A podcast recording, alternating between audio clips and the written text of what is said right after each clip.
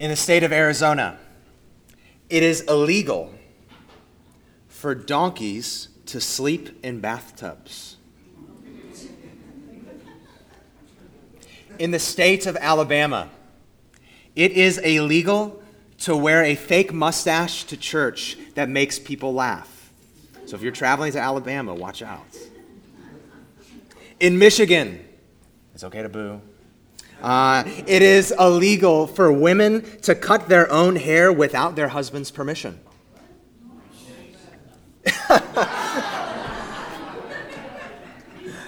In Texas, it is illegal to sell your eye. In Ohio, our great state, it is illegal to intoxicate a fish.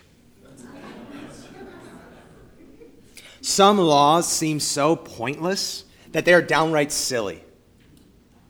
Other laws are bad not for their silliness, but for their injustice, their unfairness. But we all agree still that there are certain laws that are good. Following those kinds of laws leads to our flourishing. So they protect us from harm, they protect us from inequity. So today, the book of Exodus, we get to talk about one of our favorite subjects a list of rules. How exciting! Rules are everywhere in our society. They're in our laws, like we talked about. They're at our public pools. Maybe you see that this summer. Rules are even on our phones and computer. You know, those terms and conditions you say that you read, but you never do. Just given the sheer amount of rules that are around us and the mix of silly, bad, and good rules, we have to say that our view of rules is complicated at the very least. Perhaps the most famous set of rules in all of history is in front of us today the Ten Commandments, literally called the Ten Words.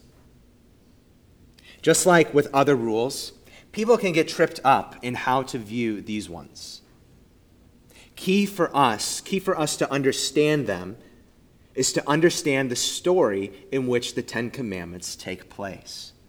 And as we'll see, this story continues all the way down to us. So we're going to pick up our study in the book of Exodus where we left off. We're going to begin in chapter 19, which is on page 60 in the red Bible that's in the pew rack in front of you. Exodus chapter 19. If you're new to Old Oak, or this is your several however many times you've been here, this is kind of what we do every Sunday. Take a portion of God's Word, read it, try to explain it, see how it uh, applies to our lives. We call that expositional preaching. The main point of the passage being the main point of our sermons. So, Exodus chapter 19, page 60. I'm going to read through chapter 20, verse 22. So, a little bit longer. Bear with me. On the third new moon, after the people of Israel had gone out of the land of Egypt, on that day they came into the wilderness of Sinai. They set out from Rephidim and came into the wilderness of Sinai, and they encamped in the wilderness. There Israel encamped before the mountain, while Moses went up to God. The Lord called out to him of the mountain, saying, Thus you shall say to the house of Jacob, and tell the people of Israel, You yourselves have seen what I did to the Egyptians and how I bore you on eagle's wings and brought you to myself. Now, therefore, if you will indeed obey my voice and keep my covenant, you shall be my treasured possession among all the peoples. For all the earth is mine, and you shall be to me a kingdom of priests and a holy nation.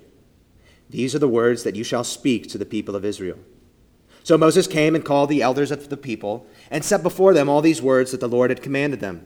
All the people answered together and said, all that the Lord has spoken, we will do. And Moses reported the words of the people to the Lord. And the Lord said to Moses, Behold, I am coming to you in a thick cloud, that the people may hear when I speak with you, and may also believe you forever. When Moses told the words of the people to the Lord, the Lord said to Moses, Go to the people and consecrate them today and tomorrow, and let them wash their garments, and be ready for the third day for on the third day the Lord will come down on Mount Sinai in the sight of all the people. And you shall set limits for the people all around, saying, Take care not to go up to the mountain or touch the edge of it. Whoever touches the mountain shall be put to death. No hand shall touch him, but he shall be stoned or shot. Whether beast or man, he shall not live. When the trumpet sounds a long blast, they shall come up to the mountain. So Moses went down from the mountain to the people and consecrated the people, and they washed their garments. And he said to the people, Be ready for the third day. Do not go near a woman. On the morning of the third day, there were thunders and lightnings and a thick cloud on the mountain and a very loud trumpet blast, so that all the people in the camp trembled. Then Moses brought the people out of the camp to meet God, and they took their stand at the foot of the mountain. Now Mount Sinai was wrapped in smoke because the Lord had descended upon it in fire. The smoke of it went up like the smoke of a kiln, and the whole mountain trembled greatly. And as the sound of the trumpet grew louder and louder, Moses spoke, and God answered him in thunder. The Lord came down on Mount Sinai to the top of the mountain, and the Lord called Moses to the top of the mountain, and Moses went up. And the Lord said to Moses, Go down and warn the people, lest they break through to the Lord to look, and many of them perish. Also, let the priests who come near to the Lord consecrate themselves, lest the Lord break out against them. And Moses said to the Lord, The people cannot come up to the Mount Sinai, for you yourself warned us, saying, Set limits around the mountain and consecrate it. And the Lord said to him, Go down and come up, bringing Aaron with you. But do not let the priest and the people break through to come up to the Lord, lest he break out against them. So Moses went down to the people and told them.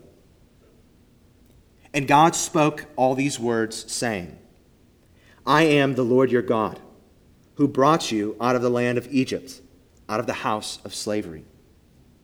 You shall have no other gods before me. You shall not make for yourself a carved image or any likeness of anything that is in heaven above, or that is in the earth beneath, or that is in the water under the earth. You shall not bow down to them or serve them, for I am the Lord your God, the jealous God visiting the iniquity of the fathers on the children to the third and the fourth generation of those who hate me, but showing steadfast love to thousands of those who love me and keep my commandments. You shall not take the name of the Lord your God in vain, for the Lord will not hold him guiltless who takes his name in vain. Remember the Sabbath day to keep it holy. Six days you shall labor and do all your work, but the seventh day is a Sabbath to the Lord your God.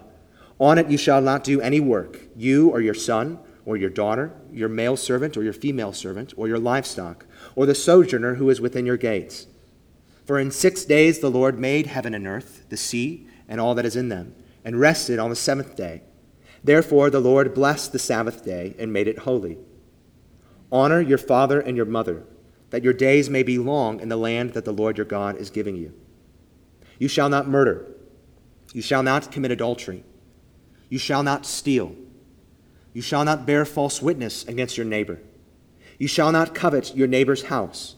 You shall not covet your neighbor's wife, or his male servant, or his female servant, or his ox, or his donkey, or anything that is your neighbor's. Now, when all the people saw the thunder and the flashes of lightning, and the sound of the trumpet and the mountain smoking, the people were afraid and trembled, and they stood far off, and said to Moses, you speak to us, and we will listen, but do not let God speak to us, lest we die. Moses said to the people, Do not fear, for God has come to test you, that the fear of him may be before you, that you may not sin. The people stood far off, while Moses drew near to the thick darkness where God was. This is God's word. We've reached what is the main turning point in the book of Exodus. First half of the book, God rescued his people out of the land of Egypt as they were in bondage there. Now, there's a lot more involved in that, as we've seen. You know, we see the burning bush, we saw the plagues, we saw the Red Sea. But now we come to the second half of the book. God has rescued his people, and now God makes them a people. This is Constitution Day. God makes them not just a people, he makes them his people he sets up camp with them at Mount Sinai, where they'll be for about a year. So, keeping the big picture of the story in mind helps us make sense of this passage today. So, remember, God has already saved and delivered them, and now he calls them to follow him. It's going to be important to remember later. So, the lesson from this is what I think the main takeaway from Exodus 19 and 20 is. So, the main point. That's by calling us to obedience, God shows us how to enjoy Him and our salvation. By calling us to obedience, God shows us how to enjoy Him and our salvation. So, within that takeaway is understanding what precedes obedience, what comes before it. Within that main takeaway is understanding the good purpose of God in telling us how to live. So, I pray that the time we spend in this text will cause us to rejoice, cause us to follow our good, redeeming, law giving, and even law keeping Himself, God. So, we'll break down our time by asking two questions. Two questions. First, what does God want for his people? The second question, how does the law fulfill or serve that purpose? First question, what does God want for his people? Now, we're going to start our answer to this question by noting the context of chapter 19. So, you just take in the whole of chapter 19, and one way you might organize it is seeing Moses' movement. I don't know if you caught this as while we were reading this, but Moses went up and down this mountain constantly. The historic location of Mount Sinai, the mountain is about 5,000 feet tall. Now, it's likely that Israel would have set up camp somewhere midway up the mountain, but still, Moses would have ascended and descended 2,000 feet every time. He did it three times. There's needless to say, this Moses was 80 years old at this point and a mountain climber. Not just a silver sneakers member at the gym, he's like a platinum sneakers member at the gym. So, first trip up the mountain, we see Moses going up in verse 3, and then he comes back down again in verse 7. It's during that trip that he gets to hear from God about God's plan for his people. That's kind of the meat of the chapter right at the beginning. And Moses' second trek starts in verse 8. He goes back up again. And then in verse 14, we see him go back down. And that second trip is all about preparing the people to receive God's revelation of himself and to receive God's instruction. All about preparing. And then we see the third trip. Moses goes back up in verse 20, goes back down in verse 25. And that time there's the actual epiphany from the God, smoke and fire. So, all this up and down business just shows how much Israel relied on someone to represent them, how much they relied on a mediator to go in on their behalf. More on that a little bit. That's a teaser. So, knowing what goes on in the chapter 19, let's dive into this actual answer to the question What does God want for his people? So, hanging over all of God's purpose and desire for his people is the first thing that he wants.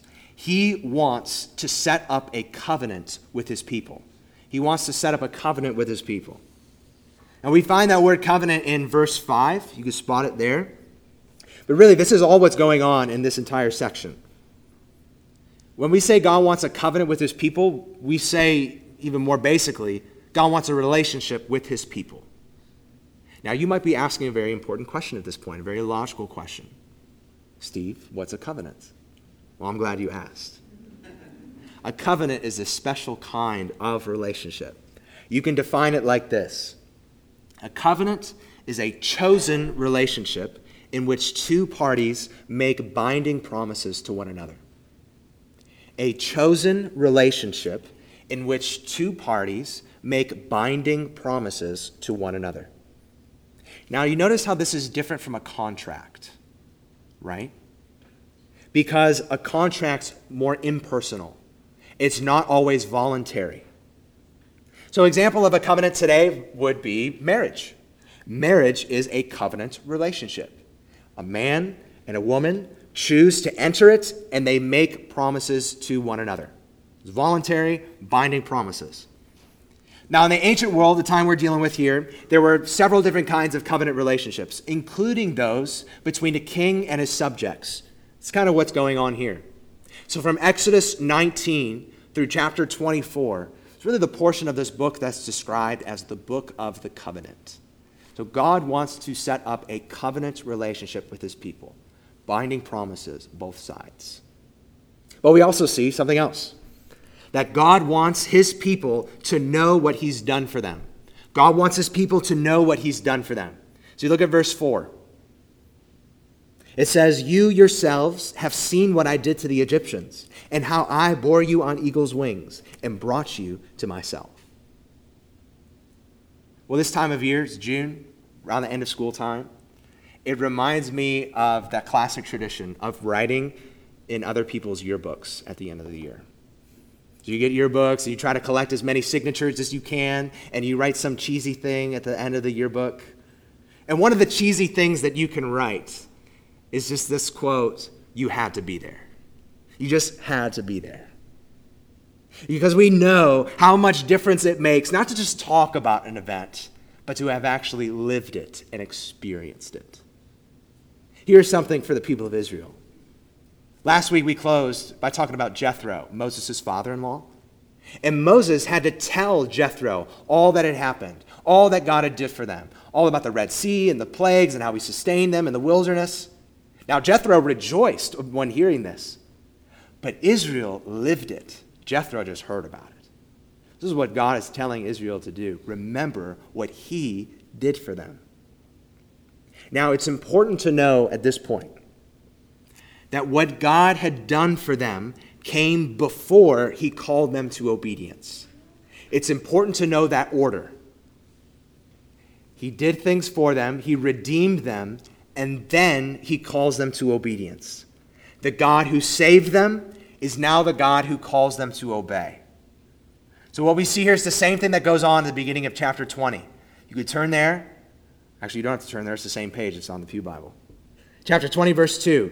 Before God gives any command, what does God say there? I am the Lord your God who brought you out of the land of Egypt, out of the house of slavery. Here's grace in the Old Testament. God's grace was the basis and motivation for their obedience. God didn't tell them to obey and then he would save them. No, God saved them and then he called them to obey. So, all the emphasis on the rules of the Old Covenant and kind of the rigidness of the Old Testament, it might make us think that it is graceless. But it's actually the opposite. The entire covenant relationship between God and his people Israel was set up on the basis of grace, that God had already saved them. So it's important to remember God's saving love because when we remember it, that's what gets us excited to obey Him. That's what makes us grateful. So it's just a natural overflow of our hearts to follow the Lord. Those who receive, have truly received grace love and are eager to obey God. It's important to know that order. So, what does God want for his people? He wants to set up a covenant with them, he wants them to know what he's done for them. But we'll do a two for one to close out here. He wants to bless them, and he wants to use them for his purposes. He wants to bless them, and he wants to use them for his purposes. Look at verses 5 and 6 of chapter 19 says, Now therefore, if you will indeed obey my voice and keep my covenant, you shall be my treasured possession among all peoples, for all the earth is mine, and you shall be to me a kingdom of priests and a holy nation. So again, we're talking about ancient world here, but we can bridge it to ours. In the ancient world, we have monarchies set up where kings effectively owned everything. I mean, if, you, if they had to take eminent domain to take someone's tree lawn to expand the road, there would be a lot less red tape back in ancient times. But even though the kings effectively owned everything, they would have a special treasure set aside. King David had one of these. It's described in 1 Chronicles 29. So the same with God. God owns all the world, as he says, but his people are his most treasured possession. So it's like if you have a ring that's on. You have that entire ring. And what's the most precious part? The jewel or the diamond that's on the ring. So it's interesting. This word treasured possession We see it later on in the Old Testament, the book of Malachi, and it's used in tandem with the word for son. Now, we might not be kings or queens, we might not have riches, but we know that out of all of our possessions, the most treasured one, if we have them, is children. We can relate to that at that level. When God calls Israel his personal possession, his treasured possession, he calls them his son.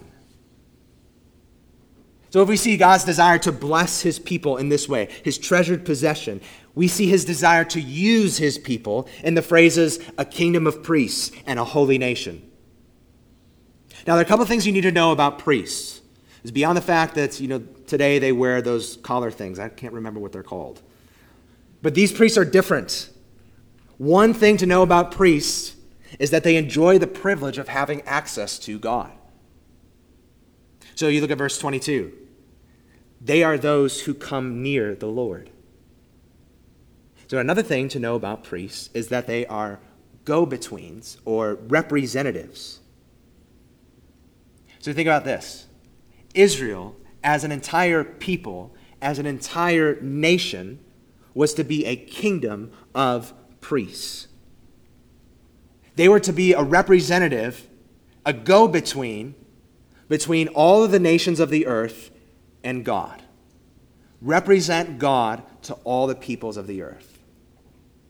As an entire nation, this is what they were called.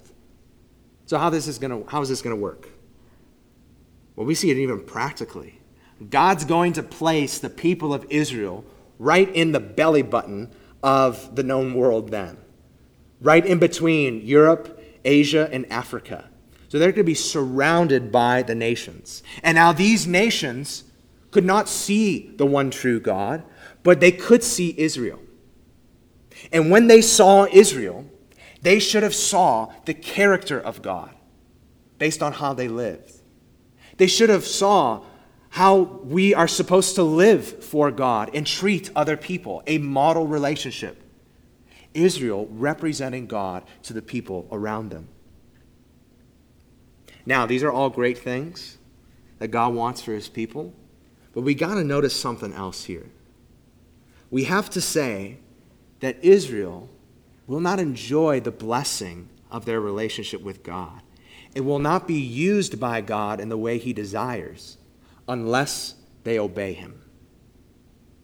That's why God started off in verse 5. He says this if you obey me and keep my covenant. They won't experience these privileges of being God's people without obedience. Their relationship with God was only because of what God did. We'll get that clear. He brought them out of Egypt. They did not bring themselves out of Egypt. But in order for them to enjoy that relationship with God and be used by Him, they needed to respond to God's grace in obedience. Friends, what God wants for his people has not changed. You can keep your finger in Exodus and flip to 1 Peter chapter 2. 1 Peter chapter 2 verses 9 and 10. And as you flip there, remember the different phrases used in this passage at the beginning of chapter 19. 1 Peter 2, toward the end of the Bible. The Apostle Peter, under the inspiration of the Holy Spirit, writes this But you are a chosen priest, a royal priesthood, a chosen race, a royal priesthood, a holy nation, a people for his own possession, that you may proclaim the excellencies of him who called you out of darkness into his marvelous light. Once you were not a people, but now you are God's people. Once you had not received mercy, but now you received mercy. This same process that worked for Israel works for the people in the new covenant. It's God, not us, who, is, who has established this new covenant, not just with one nation, but with people from every nation on the earth. And the covenant's based on a better mediator than Moses. He does more than meet, meet us halfway. Jesus is God the Son, come all the way down from heaven to dwell with us. The perfect mediator who can truly represent both parties. He is truly God, truly man. So God is the one who called us out of darkness and into his marvelous light. There's the grace aspect right there. And if that, it's that gracious act of God that motivates us to proclaim his excellencies as a kingdom of priests and a holy nation. So, why does this matter? Well, at this point in the story for Israel, they'd be really clear on what God had saved them from, right? I mean, they saw it with their own eyes. They experienced life in slavery in Egypt.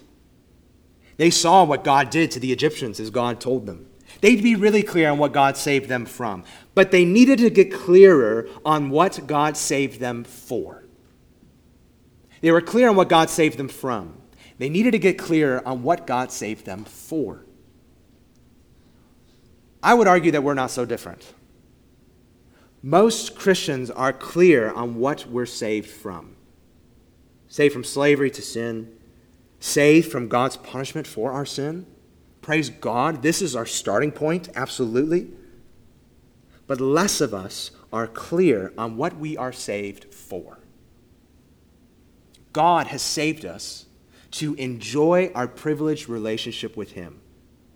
God saved us to enjoy Him as His chosen people, His treasured possession. And further, God has saved us from the world so that He can use us in the world. Peter goes on to say in that same chapter, just a couple verses later, he says, Keep your conduct among the Gentiles honorable, so that then when they speak against you as evildoers, they may see your good deeds and glorify God on the day of visitation. So, Christian brother or sister, do you feel purposeless? Do you feel like you're less than useful? Do you feel like your life might be in a little bit of a rut right now, has nothing for you? The purposes for God saving you, those purposes have not changed.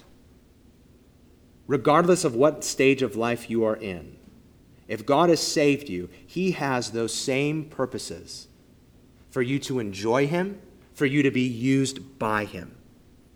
So, this is a question worth thinking about. This is a question worth discussing. How can the Lord use you where you are at? How can you model for other people God's character? Be his representative. How are you doing enjoying the Lord? This, these purposes are not additional add ons for Christians, they are built in for every Christian, not just super Christians. Christian brother or sister, are you living with the right purpose? Are you living with the right purpose? You know, we don't want to beat ourselves up, up about this, but our ambitions and what drives us, those things often look a lot like the world around us. Now, we want career advancement, we want fun weekends, we want financial stability, we want successful children, we want a comfortable home, we kind of just want to make it by and make it through a week. But at times, our drives and ambitions, we can even model them after the world on purpose, striving to be more like the world in order to win the world. Now, here we nuance this a little bit. We want to present Christianity in a way that people will understand. We want to be able to relate to the world, have some points of context contact. But we have to know that Christianity will never be cool. Christianity will never be cool. We are meant to be distinct. According to the Bible, our mission is not to be attractive because of our conformity to the world. Our mission is to be attractive because of our distinctiveness from the world. Why should the world believe the message of the gospel if it basically makes us into exactly like they are? Now, we don't want to keep this only at the level of the individual. Having the right purpose, what we are saved for, we can think through this as a people of God, as a church, particularly as a local church. We want to enjoy and worship God together. That's why we call Sunday mornings corporate worship, worshiping God together. We want to represent God, be used by Him in our love and in our holiness together. It's why we do things like covenant together about striving for unity and protecting our witness through, when necessary, church discipline, because we want to preserve a good, we want to represent God well on our whole body life as a church family. So, I'll say this. If you've been with us for some time and you are a Christian and are kind of on the fringe, join us to help us live out this purpose of God as a church. We need more laborers for the harvest. Well, friends, if we feel purposeless or if we have the wrong one, bless you. If we feel purposeless or have the wrong one, it's time to remember our salvation. It's time to remember what God has done for us. King David prays in Psalm 51 after his sin with Bathsheba, among the many wise things that he says.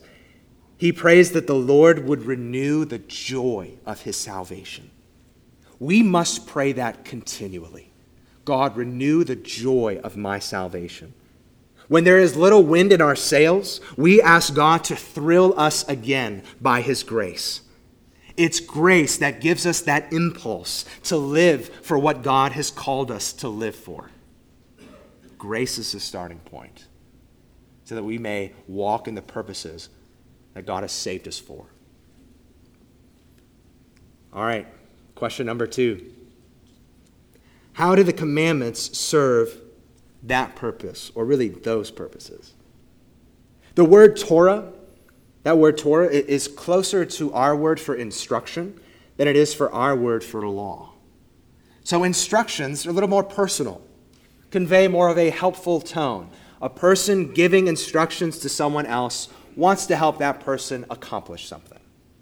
Now, at times, we don't want to be helped. Uh, a true man's man does not need no sneaking instructions to put things together to go somewhere. At other times, instructions confuse more than they clarify. Thank you, IKEA Furniture. We said that God wants his people to know what he's done for them, to bless them, to use them for his purposes and for his glory. The Ten Commandments fit all of those purposes. And all of God's instructions really serve those ends to bless his people, that God would use them. So, there are a couple of things you should know about the Ten Commandments before we really dive in. One is that they aren't called commandments in the Bible, they're actually called the Ten Words. Ten standing for a number of completeness. completeness. Another thing to know is that they are unique within the whole scope of the law. They're the only elements written by God, they're the only one written in stone. They're the only part deposited in the Ark of the Covenant, and no, Indiana Jones did not discover it. Now, we said that God wants to bless his people. He wants to do that. And the Ten Commandments is a part of that blessing, believe it or not. God blesses his people with the Ten Commandments. We see that in the commandments as a whole, we see that blessing in the commandments in each of its parts. So, as a whole, God gave the people direction through these Ten Commandments. So, you think about it God saved them, and He could have just said, Good luck. You're trying to follow me, do your best, follow the Jiminy Cricket in your heart, and there you go. As a whole, God's instruction provides direction. God did not leave them to fumble around in the dark. He left instructions of how to stay close to Him. So we read Psalm 119. This is why the psalmist can say, I love your law, because it keeps him close to God. So if you want to know how the commandments are a blessing, just think back previously to a time Adam and Eve in the garden. God gives them one single prohibition tree of the knowledge of good and evil. And we might think that that prohibition restricts that, their freedom. But actually, God telling them not to do that preserves their freedom. It preserves the good things of the garden. It preserves them enjoying God. Friends, God does not tell us to obey Him, and God does not give us guidelines in order to keep good things from us.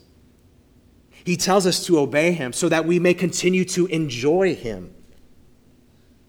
God's instructions show His people how to enjoy Him and the freedom He has won for Him, for them.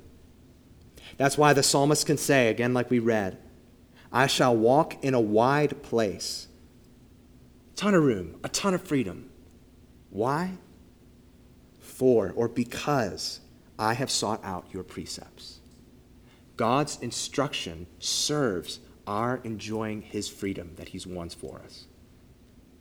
So God gave the Ten Commandments as a whole to bless his people, preserve them in their freedom he's won for them. He, it does that in the whole and it does that in its parts. So, commentator Tim Chester helpfully points out how each of the commandments, in particular, are a blessing from God. Because he contrasts the rule they had under Pharaoh with the rule they would now have under God. So, example commandments. No longer could the powerful have complete power, like it was in Egypt because now God is over all, nothing before him. No longer could so called God support the powerful, because an invisible God and his name could not be used for selfish gain. No longer is labor unrestrained like it was in Egypt, because the Sabbath set limits to production and to work. No longer is family life under the threat of destruction like it was in Egypt, because now God calls for respect for parents and integrity in marriage. No longer can the weak be taken advantage of like they were in Egypt, because now they are protected from the greed and injustice of the powerful. Each of the commandments are a blessing to God's people. We see this in its whole, we see it in its parts. But the Ten Commandments also serve the purpose God has for his people to use them as his representatives in the world. In the world. So again, notice the very beginning of the commandments. Before any of the commandments are given, what God says. Those very first words. Verse 2 I am the Lord. If they followed what's ahead, Israel would show who God is to the world. They would model his character. They would show what it means to have a relationship with God and what it means to treat people in the way God intends them to be treated. So the commandments as a whole set up a way of life for Israel to be used by God to model his character. A way of life. Their thoughts, their words, their deeds. See this all in the Ten Commandments. So briefly, let's notice this in each of its parts particular commandments. Now, we're not going to say everything we could say about the whole 10, but how Israel would represent God, would show who God is by following each one of these commandments. So, first commandments relate to how Israel would think about God. They were to live for no one else besides the Lord. Jesus will say later, All authority has been given to me. They were going to a place where many so called gods would offer promises of prosperity and pleasure. And so, by giving this commandment, God does not acknowledge the existence of other gods, but he acknowledges the allure of other gods. The gods aren't real, but the people who worship them are very much so real. So, here is the foundation of any sin right at the beginning of the commandments. The foundation of any sin is to want something else more than God. So if they followed the second commandment, Israel would show something about God. They would show that we only worship God in the way he desires. We only worship God in the way he desires. It corrects the common notion that we worship God in the way we feel is best. That's not the case. We worship God the way he's told us and the way he's told us in his word. God is jealous, it says, for our right devotion to him. That jealousy is a loving jealousy. He cannot bear to see us go elsewhere. So, Israel, by following this commandment, they would show that God cannot be contained by an idol. And what's more, they would preserve themselves because worship of a so called God through an idol, you ended up worshiping that thing itself. So it's God protecting them, God blessing them.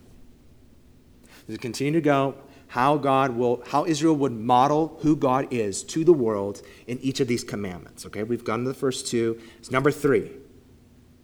Third commandment Israel would show that they would represent God well in their speech. When they used God's name contrary of who he is, they would lift up his name as a lie. So, this certainly extends to using God's name as an expletive or as a curse word, but it goes even further. Some have pointed out how this command literally translated, You shall not carry the Lord your God's name wrongly. You shall not carry the name wrongly. God had stamped his name on each of his people. So, would they represent who he is to the world around them? That's a tall task. Or would they misrepresent him? Fourth commandment Israel was to show by their actions that they imitated how God acts and how God works.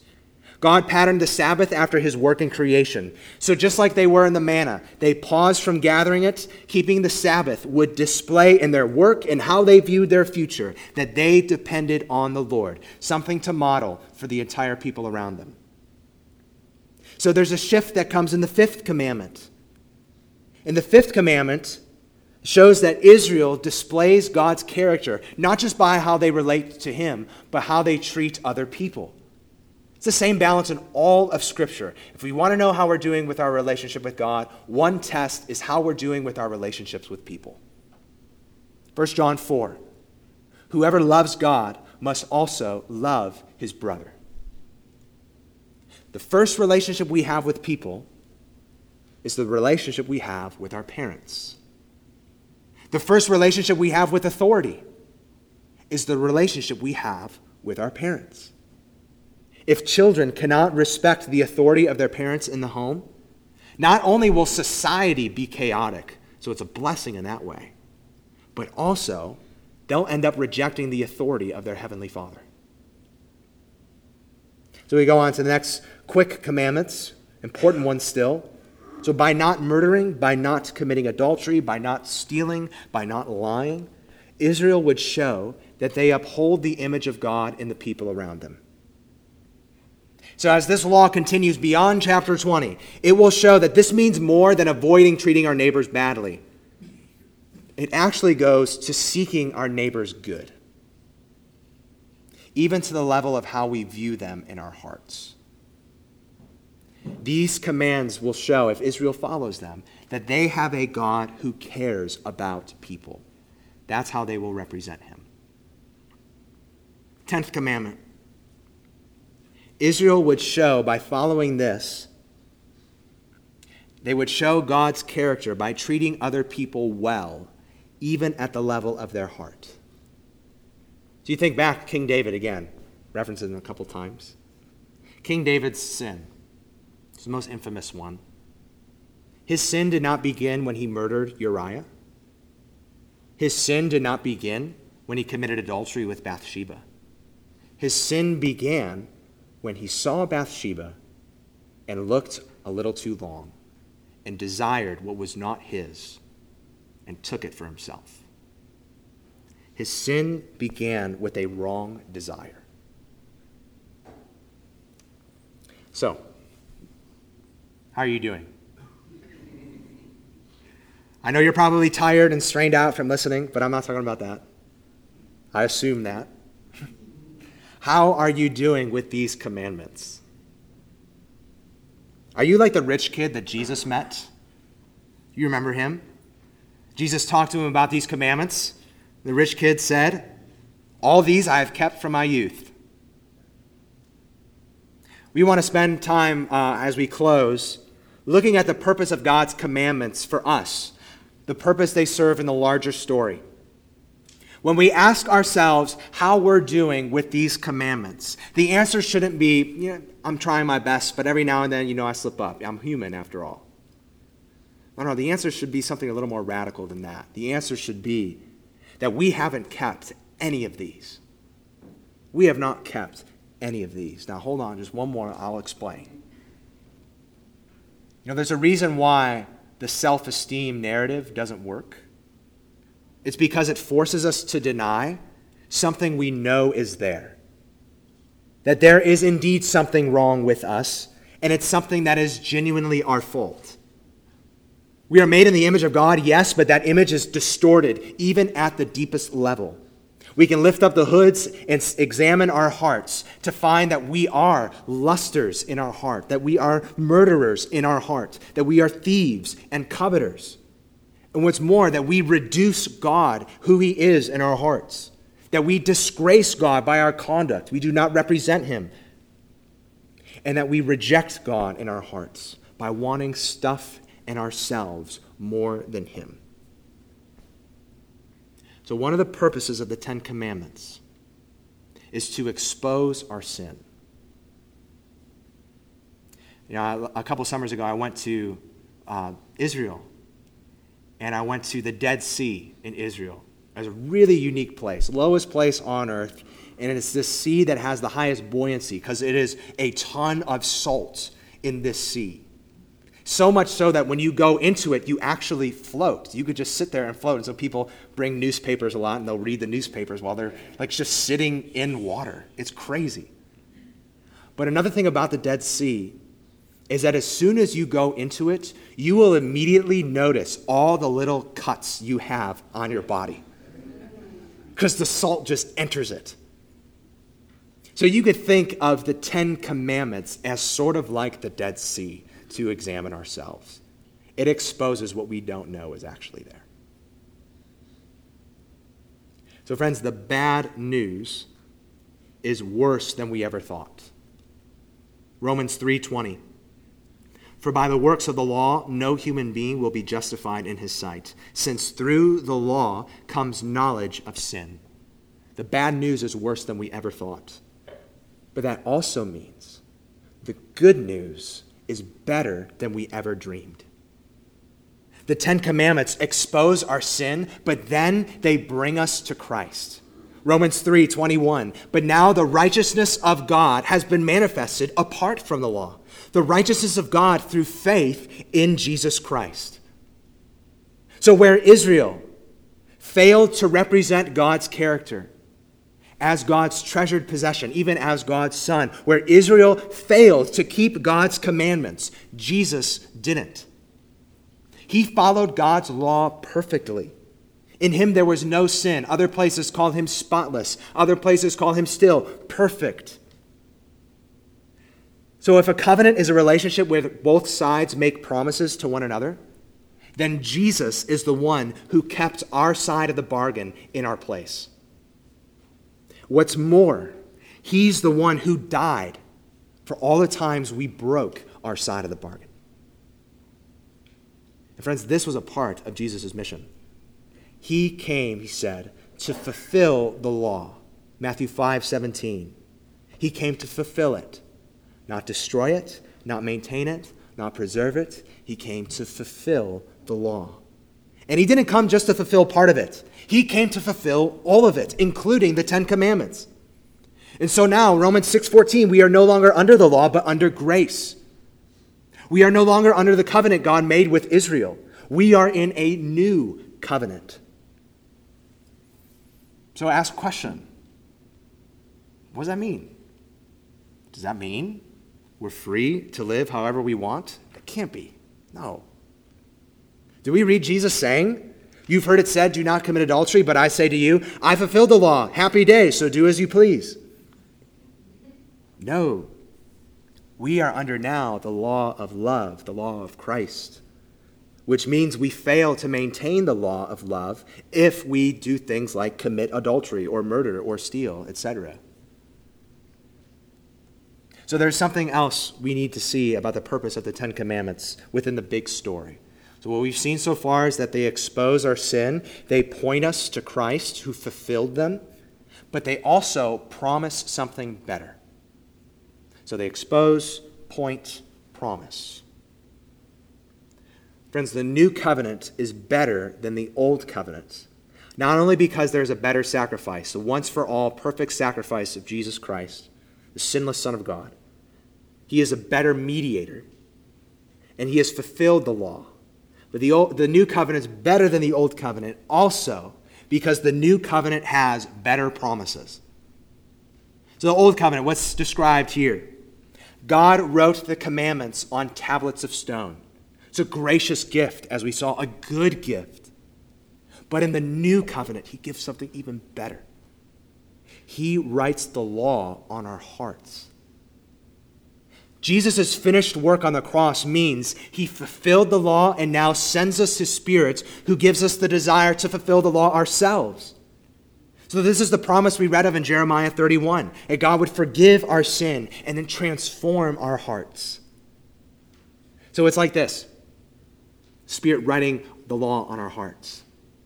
It would be ridiculous for the adults in this room to go to their parents' house and if your parents would have to remind you of the table manners in your parents' house. That would be ridiculous if your parents had to tell you, chew with your mouth closed, and don't get up whenever you want, ask to be excused, and don't belch whenever you want. It would be ridiculous if your parents had to tell you that. Why? Because they told you that at the beginning, so it's just in you now. It's internalized, it's a part of you. It's the same work here. The Spirit writes the law on our hearts. So the law exposes our sin, points us to Christ. Even though we violated the law at our very core, we wanted us more than God. Because Jesus is in our place, God receives us despite the way we are. But when God receives us despite the way we are, He does not intend to keep us the way we are. He shows grace by saving us, and He shows grace by changing us. He does that by giving us a spirit who gives us the desire to fulfill the righteous requirements of the law, like we read in Romans 8. So you notice the end of our passage, chapter 20, verse 8. Israel stands in the fear of God. Here they were. 50 days after God had saved them, they were now confronted by God's power. Fast forward, the day of Pentecost. 50 days after Jesus had died to save his people. And the disciples were confronted by God's power. But they were not confronted by God's power and feared. They were filled with God's power, and they boldly followed him. That same power dwells in us, friends so that we may follow the God who has redeemed us, so that we may enjoy the God who has redeemed us by obeying him, and we may make his name known.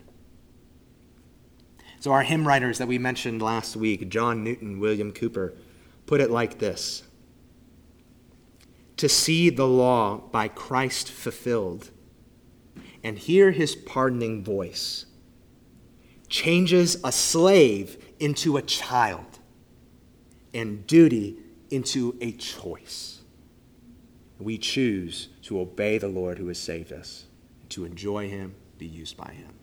Let's pray. God, we are thankful for what you have done for us. And there's so much to say about what you have done for us. We are thankful that we are no longer under your condemnation and we confess, God, that we have rejected you at the very core of our hearts, and we are so thankful that Jesus bore the punishment for our sin and fulfilled the law in our place. And we are even more thankful that now we have a desire to follow you, and we want that desire to increase. We need more power to obey you because, God, we, parts of us still love sin, parts of us still love the world. So, God, Fill our hearts so that we, may walk in the law of love, the law of Christ. We pray this in his name. Amen.